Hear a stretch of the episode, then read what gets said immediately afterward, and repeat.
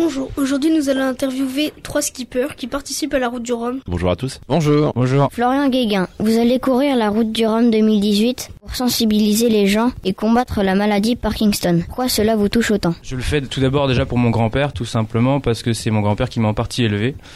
Mes deux parents issus du milieu médical euh, étaient pas tout le temps là pour moi, donc j'étais souvent chez mes grands-parents et mon grand-père qui était une, force de la nature, qui a fait l'armée derrière euh, pas mal de petits boulots, euh, a été atteint de cette maladie-là et je l'ai su du jour au lendemain et, euh, c'est vrai qu'il a perdu euh, bah, tous ses moyens, ses amis et euh, l'autorisation de pouvoir exercer la chasse, la pêche, des activités qui étaient très très chères à son cœur. Et donc, euh, moi, je me suis rapproché de, de des Parkinsoniens et, euh, et, je me suis rendu compte qu'il y avait euh, pas un Parkinsonien, mais qu'il y en avait, euh, il y en avait plus de 10 000 et, euh, et chaque Parkinsonien est, individuel et est bien spécifique et que les problèmes sont un peu les mêmes. Et maintenant. Euh, je voudrais que le grand public sache que voilà c'est pas une maladie qui euh, qui est euh, axée principalement que sur sur le tremblement et que et que faut la combattre et et qu'il y a, il y a beaucoup d'actions qui sont faites par l'association France Parkinson pour les combattre. Quel est le nom de votre navire? Alors le bateau est un classe 40 et il s'appelle Équivoile Parkinson, c'est le nom du projet. Est-ce que navigateur est votre métier ou vous le faites par passion? Euh, Initialement, je suis marin professionnel, donc euh, je travaillais encore jusque l'année dernière euh, à l'association Biskin Cancalaise où j'emmenais des gens à la journée, demi-journée en croisière. Et euh, je me suis axé sur 2018 principalement euh, sur ce projet-là parce que tout simplement parce que je pouvais pas faire les deux en même temps. Soit là, soit je bâclais l'un, soit je bâclais l'autre. Euh, je pense que une fois la route du Rhum passée, je continuerai euh, à exercer euh, soit sur la Cancalaise ou un autre un autre bateau en fonction de, de la suite des événements.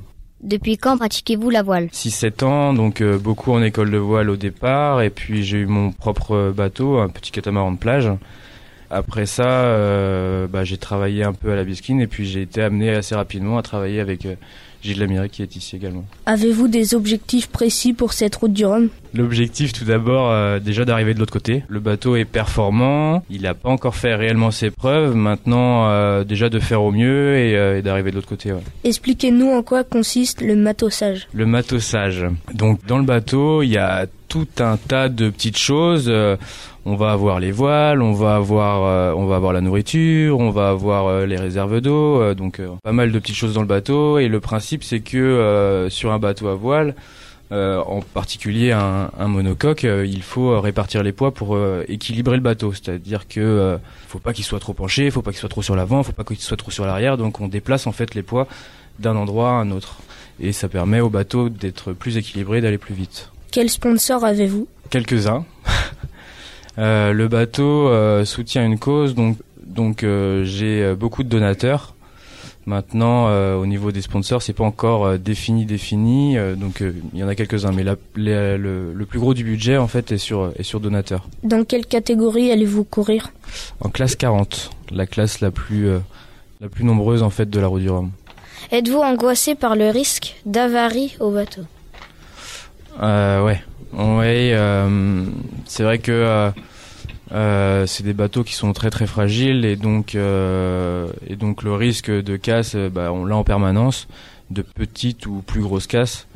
Alors maintenant, c'est vrai qu'il faut se préparer en, amont et pouvoir naviguer au maximum avec le bateau pour pouvoir avoir le, plus d'avaries qui qui arriver pendant la course en fait auparavant et réparer bah, tout ce qui peut tout ce qu'il peut y avoir sur le bateau. Avez-vous déjà connu des avaries?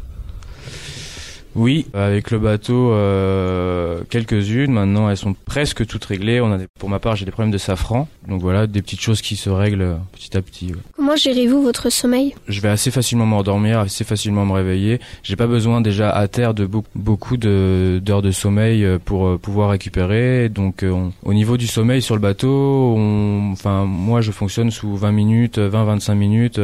Euh, espacé d'à peu près une heure en fonction de, en fonction de, du trafic maritime, en fonction du vent, en fonction de, de l'allure du bateau. Gilles Lamiré, avez-vous trois mots pour définir cette route du Rhum? Alors trois mots pour définir la route du Rhum, bah, c'est il y aurait défi parce que c'est un c'est un vrai défi que de partir en, en, solitaire sur une transat. Il y a assez peu de courses en solitaire, euh, en dehors de bien sûr du Vendée Globe et de la transat anglaise. Donc défi, rapidité, parce que la route du Rhum, même si c'est une transat, c'est une course qui est relativement rapide. On sait que le record va probablement être, battu. Hein. Actuellement, il est au, autour de 7 jours et Les ultimes actuels vont certainement le descendre autour de six jours, peut-être même moins. Puis événement parce que la route du Rhum c'est un énorme événement, à la fois médiatique que, que populaire et on sait qu'à Saint-Malo, euh, comme à Pointe-à-Pitre, il y aura énormément de monde euh, à venir nous voir. Et, pour nous, euh, c'est important parce que souvent on navigue un peu dans notre coin et quand on va se retrouver au milieu de, cette foule, ça sera le, moment de, partager notre sport. Gilles Lamiré, depuis quand pratiquez-vous la voile et avez-vous un autre métier? Alors je, pratique la voile depuis que je suis enfant. Hein, mais pour être franc, euh, je la pratiquais euh, de façon occasionnelle. Hein. Je faisais des, stages de voile euh, une fois par an l'été. Et en fait, la pratique plus intensive de la voile, elle, elle m'est venue après mes études, après mon service militaire, parce que je, je suis un des derniers à avoir fait mon service militaire. Et, et à l'époque, je l'ai fait sur une, bah, je l'ai fait sur un bateau à voile, parce que la marine nationale a deux très belles goélettes, hein, l'étoile et la belle poule, et j'ai eu la chance de faire mon service sur la goélette étoile. Donc c'était une, une, étape de ma vie euh, qui euh, a certainement euh, un petit peu orienté mes choix de vie et m'a orienté vers, vers vers la voile professionnelle. Hein, parce que comme Florian, j'ai avant de faire de la course au large, j'ai j'étais skipper professionnel sur des bateaux de croisière, alors des, vieux gréments, puis très très vite des catamarans de croisière de, de plus en plus gros. Hein. Je pratiquais ce métier en Méditerranée, mais surtout dans, dans la Caraïbe, basé en Martinique, je faisais des croisières aux Grenadines.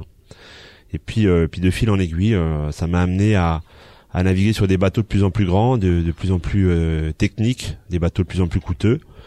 j'ai engrangé l'expérience et, et, en 2006, il y a eu un concours de circonstances. J'ai acheté un trimaran de course, un, un 60 pieds Orma, qui est une, une vraie Formule 1 des mers. J'avais acheté ce bateau pour proposer à des clients des, des, sorties à la journée sur un grand multicoque de course. Et puis euh, j'ai un ami qui m'a dit c'est 2006, c'est l'année de la route du Rhum. Euh, t'as un bateau de course, il est prêt. Pourquoi tu ne ferais pas la route du Rhum? Et honnêtement, à l'époque, je je ne m'imaginais pas capable euh, de, de m'engager sur ce type de course. Et puis j'ai j'ai relevé un peu le pari et depuis, je ne fais plus que ça. Donc c'était 2006 ma première route du Rhum. Et depuis, je, je fais toutes les grandes courses euh, du calendrier euh, de la course au large. Transat Jacques Vabre tous les deux ans, euh, la Québec Saint-Malo tous les quatre ans, Route du Rhum, bon ça sera ma quatrième, Transat anglaise. Et donc je pratique un drôle de métier puisque le métier de coureur au large, bien sûr, c'est de faire du bateau, mais il y a beaucoup d'autres activités autour. Bien sûr, m'occuper de mes, sponsors, un énorme travail de, communication, gérer financièrement le budget du projet, on n'imagine pas hein, tout ce que ça peut représenter, mais euh, je vous assure, c'est un métier à plein temps, donc c'est mon métier. Gilles Laméré, comment vous sentez-vous à l'approche de cette route du Rhum? Alors je me je me sens bien. Hein, c'est vrai que c'est toujours un petit peu bizarre parce que au début on se dit oh on a le temps, on est à quatre mois de la route du Rhum, on a le temps et tout, et puis en fait ça ça arrive très très vite. Hein. Bien sûr, on est impatient d'y être. Voilà, jusqu'à ce qu'on ait fini notre euh, notre liste de, travail, on est un petit peu stressé. Et vous, Maxime Sorel? Eh ben, je me sens plutôt bien. Il me reste encore 15 jours d'entraînement. Là, moi, je m'entraîne à Lorient. Ensuite, il y a une semaine euh, avant le village où on va mettre le bateau vraiment en config euh, du Rhum. Puis après, bah, ça sera le grand bain de foule à Saint-Malo. Même question, Florent Guéguin. Comment vous sentez-vous à l'approche de cette route du Rhum? Moi, je me sens super bien aussi. Super excité de pouvoir être au départ il y a énormément de choses qui restent à faire maintenant. Euh, c'est du bon stress et vraiment hâte, ouais, voilà, d'être d'être sur le départ le, le 4. Gilles Lamiré, quels sont vos objectifs? Alors tout d'abord, déjà, premier objectif, c'est de finir parce que euh, la route du Rhum, c'est Bon bah c'est super, mais ce qui est super vraiment, c'est d'arriver à, à Pointe-à-Pitre. Hein. Sportivement, euh, on s'est fixé des objectifs. moi, je suis quelqu'un, je n'aime pas régresser, et il y a quatre ans, j'étais troisième sur le podium. Donc, on va dire que c'est au moins de faire aussi bien qu'il y a quatre ans et, euh, et sinon mieux. Gilles Lamiré, dans quelle catégorie concourez-vous cette année? Alors donc euh, moi je cours en multi 50, hein, donc euh, comme euh, comme il y a 4 ans. Hein. Donc les multi 50 sont des des multicoques de 50 pieds, euh, sont des très beaux bateaux hein, qui voilà ça va très très vite. Hein. Ce sont des bateaux la route du Rhum, on, sera entre 15 nœuds et 18 nœuds de moyenne hein, sur la totalité de la course. Donc ce sont des, des bateaux rapides. On sera six bateaux au départ avec six très beaux projets des bateaux très très au point, avec des, des skippers aussi euh, très au point. Donc ça va être un sacré match. Gilles Lamiré, comment doit se préparer un skipper s'apprêtant à traverser l'Atlantique en solitaire? Tout, tout d'abord, euh, même si je détourne un peu la, la question, il euh, faut, faut que le bateau il soit prêt. que le skipper connaisse à, 100% son bateau. il va devoir le pousser bah, le, le, plus vite possible. Hein. Donc On sait quand, quand on est en solitaire, euh, normalement, euh, on garde un petit peu de, de marge forcément que quand on est en équipage.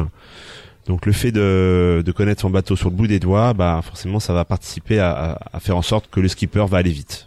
Gilles Lamiré, pensez-vous compenser le fait que vous n'ayez pas de foil par votre expérience? Oui, c'est vrai. Donc, euh, en multi 50, c'est la première édition de la route du Rhum euh, qui autorise les, les foils, hein, les plans porteurs. Euh, sur nos bateaux. Mon, bateau, lui, il n'en a pas parce que c'est un petit peu son architecture de départ hein, qui est faite comme ça. J'ai un bateau qui est un petit peu plus lourd que les autres parce qu'il a il a plus de volume hein, en fait. Hein, il a des flotteurs volumineux. Bah, ça participe en fait à à, à compenser le fait qu'il n'ait pas de foil. Parce qu'il faut savoir qu'on on a des foils, c'est surtout nous en multi 50, ce sont pas des foils qui sont faits pour voler. Ils sont faits pour euh, sustenter les, les flotteurs, euh, les empêcher euh, d'enfourner. Et, et, moi, le fait que le bateau ait du volume, bah déjà en fait, ça, c'est un petit peu le même objectif. Hein. Les flotteurs ont du volume pour avoir bah, plus de volume sous le vent et, et empêcher le bateau d'enfourner. Ensuite, le fait d'être en solitaire comme je le disais tout à l'heure, on va forcément euh, pousser euh, moins facilement le, bateau à, à, son maximum que en équipage. Et, et, moi, je connais très très bien ce bateau. Euh, ce sera ma troisième transat en, solitaire sur ce bateau, donc vraiment je le connais très très bien. Je pense que j'ai beaucoup progressé depuis euh, depuis cinq ans que je navigue dessus. J'ai vraiment progressé. Et, et, donc ouais, je pense que même si j'ai pas de foil, eh ben, il faudra compter sur moi. Maxime Sorel, que représentent les lettres V et B sur votre bateau? V et B, ça veut dire VNB. Alors, c'est pas moi qui l'ai choisi, c'est un sponsor titre du bateau. Euh, et en fait, c'est euh, une entreprise, c'est un sponsor. Euh, c'est un réseau de franchise de distribution de boissons qui fait cave et bar. Mais c'est le sponsor titre du bateau. Voilà. Quel est votre budget de fonctionnement annuel? Alors, les budgets de fonctionnement euh, annuels en, en, en 40 pieds, c'est euh, généralement c'est les plus faibles budgets de toute la course au large. Euh, on est euh, pour des bateaux euh, de projets gagnants, un peu comme le mien, on est aux alentours des 250 000 euros par an hors bateau. C'est-à-dire qu'on a un bateau qui euh, coûte euh, environ à construire 550 000 euros. Et derrière, pour le faire fonctionner, il faut 250 000 euros. Êtes-vous propriétaire de votre bateau? Euh, Non, je suis pas propriétaire du bateau. Le bateau, on l'a construit en 2015. C'est un prototype, c'est une nouvelle unité qu'on a fait. On a fait des moules de construction pour pour réaliser ce bateau. Et c'est le sponsor, donc VNB, qui est propriétaire et armateur du bateau. Alors effectivement, des sponsors, j'en ai. Donc VNB, tu m'as posé la question tout à l'heure ce que c'était. Et il y a 21 partenaires autour du projet, différents, qui sont plus ou moins gros euh, suivant leur investissement. Maxime Sorel, avez-vous des concurrents que vous redoutez On est 54 euh, participants en classe 40 sur cette euh, route du Rhum, donc on est la classe la plus représentée. Il y a environ 15 bateaux capables de gagner, donc c'est vraiment énorme. L'année dernière sur la Jacques Vabre, on était seulement 17 bateaux, il y avait 50% de la flotte capable de gagner, ça faisait 8, mais là on a quasiment le double.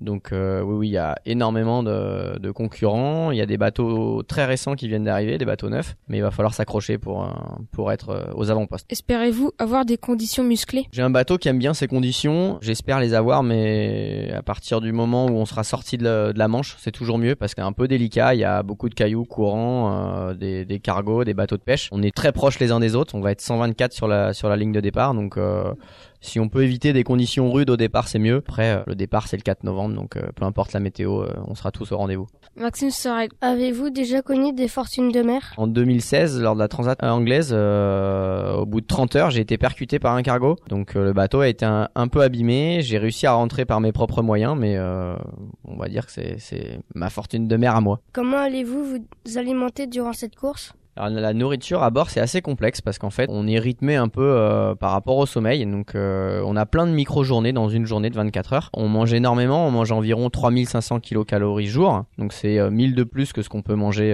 à terre. Et c'est plein de petits repas successifs de façon à pas solliciter trop l'organisme et à pas être fatigué par la digestion. Donc on peut manger on va dire entre 4 à 6 fois par jour des petites quantités. Pour ma part j'ai pas de production d'eau à bord. Donc j'emmène très peu d'yophilisé, il y a, y a pas d'intérêt euh, donc j'ai beaucoup de sous vide, c'est de la nourriture qui est préfet et qui est mise sous vide dans des sachets et on cuit au bain-marie dans une petite gamelle et on mange directement dans le sachet.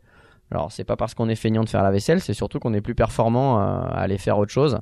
Aller soit faire de la navigation, soit aller régler le bateau. Maxime Sorel, avez-vous fait des préparations physiques? Effectivement, j'ai un coach depuis 2013 qui s'appelle David Montois avec qui je travaille. J'y étais d'ailleurs ce matin à 6 heures ce matin sur le port de Cancale. Et lui, bah, il me prépare vraiment un peu à, à éviter les blessures qu'on peut qu'on peut avoir en mer et surtout euh, éviter d'avoir un squelette trop fatigué parce qu'on est tout le temps en train de soulever des charges à bord de nos bateaux. On, déplace beaucoup de matériel, on peut déplacer jusqu'à 300-350 kilos, parfois 10 fois par jour, dans des postures où bah, le squelette il aime pas bien. Donc bah, on prévient tout ça avant et euh, l'idée c'est d'avoir vraiment un bassin très gainé et, euh, et le dos euh, assez renforcé. Quels sont les points positifs à la route du Rhum? Mais Les points positifs, c'est d'abord une, une grande aventure humaine. Il y a énormément de gens à venir sur le village. On a énormément de gens. Euh, moi, j'ai 21 partenaires, donc ça représente beaucoup de gens autour du projet. Et c'est vraiment quelque chose qu'on partage. Et rien que ça, c'est déjà génial. Ensuite, bah, c'est une course qui est très regardée, donc euh, forcément, euh, c'est médiatisé. Et donc, ça permet à, à des projets d'être mis en lumière. Et, et surtout, euh,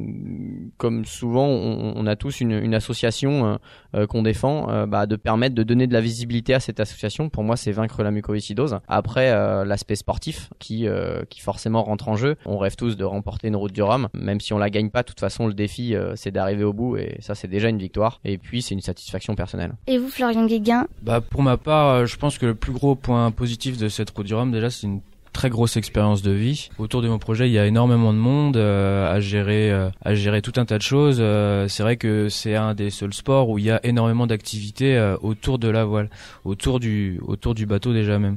C'est-à-dire qu'on va avoir du, monde à travailler sur la communication, du monde à travailler sur la logistique du bateau, du monde à, travailler sur les partenaires. Enfin, il y a, y a, énormément de choses qui, se, qui fait et, euh, et ça se fait pas tout seul pour moi. Donc euh, c'est le, le plus gros point positif que je tire de la route du Rhum, c'est vraiment de faire un, un, gros gros travail euh, d'équipe. Et vous, Gilles Lamiré, quel est le point positif de la route du Rhum? Alors déjà, ce qu'on peut dire, c'est euh, déjà être au départ de la route du Rhum, c'est un point positif. S'imagine pas la difficulté que c'est de monter un projet et d'être au départ euh, d'une course comme la route du Rhum. Alors même si moi Maintenant, j'ai un, un, projet qui, qui roule, hein, donc euh, j'ai des partenaires et, euh, et donc euh, c'est pas un projet one shot sur, un an, mais mais mais je sais que sur les 124 skippers qui seront au départ, bah c'est pas le cas de tout le monde. Après, plus généralement, j'ai beaucoup de gens qui me suivent et et de d'amener derrière moi euh, tout ce petit monde pour suivre ma course, c'est un, un, point euh, très positif et une motivation. Y a-t-il des points négatifs sur la route du Rhum? Quelque chose qui me qui me peine un petit peu, c'est c'est un petit peu euh, au regard d'autres sports peut-être plus médiatiques. nous, le sport de la voile, on, on met en œuvre beaucoup de moyens. on doit trouver des moyens, trouver de l'argent, trouver des sponsors pour arriver à, financer d'être au départ d'une course comme la route du Rhum. Après, on est on est très peu récompensé par rapport à d'autres sports, par exemple, euh, on, ne, le, on ne le sait peut-être pas, mais euh, euh, le vainqueur de la route du Rhum, on peut dire, il gagne des cacahuètes. Quelqu'un qui participe à Roland Garros, le fait juste d'être au premier tour, eh ben, il gagne déjà beaucoup d'argent. Eh ben, nous, même si on gagne la route du Rhum, eh ben, on gagne rien que la satisfaction d'avoir gagné, aussi de euh, d'avoir fait de la communication pour nos partenaires, mais euh, vous voyez, euh, et voilà, on fait pas ça pour l'argent, mais mais c'est vrai que c'est quelque chose, on ne sait peut-être pas, et, et c'est quelque chose qui, je trouve, un peu décevant parce que il y a beaucoup de gens qui, qui, qui font qui font de l'argent autour de la route du Rhum et les seuls qui ne gagnent pas l'argent ce sont les acteurs principaux, ceux qui prennent tous les risques. Et vous, Maxime Sorel, êtes-vous d'accord? Oui, c'est un point de vue. Euh, c'est sûr que sans les organisateurs, il n'y aurait pas de course. Sans les coureurs, euh, bah, il n'y aurait pas de course non plus. Euh, on essaye de s'allier, mais on a du mal à se faire entendre, alors que on est pourtant très nombreux. Pour revenir à la question, est-ce qu'il y a des points négatifs sur la route du Rhum à part ça, non, je pense pas. C'est une belle fête qu'on va tous partager ensemble. Effectivement, peu importe le résultat, déjà, ça sera génial euh, d'être au départ et surtout à l'arrivée, ce serait pas mal aussi. Et vous, Florian Guéguin, votre avis? Je suis un peu d'accord avec ce que dit Gilles. Maintenant, euh, c'est pas ma priorité euh, de savoir euh, ce que vont gagner les vainqueurs de la route du Rhum. Avez-vous un mot à dire avant le départ de la course du Rhum? Ah, Moi, j'ai un petit mot à dire. D'abord, j'étais très content de de participer à, à la, cette interview aux côtés de, de Max et de, de Flo parce que c'est vrai qu'on on se connaît bien, on est des, des copains et euh, ce qui serait super, c'est qu'on soit bien sûr tous les trois à l'arrivée et euh, on va y arriver. Vous retrouvez tous déjà sur euh, sur les sur les quais à Saint-Malo, ça serait vraiment génial. C'est c'est vraiment une fête pour tous. Il y a plein de choses à faire, à voir. Donc euh, bah, j'espère qu'on se reverra là-bas. J'espère vraiment que vous allez pouvoir vous rendre disponible sur sur le village. Voilà, n'hésitez pas à venir nous voir. Euh, on essayera de se rendre un petit peu disponible bah, pour pouvoir échanger euh, sur sur la course, continuer à continuer à échanger.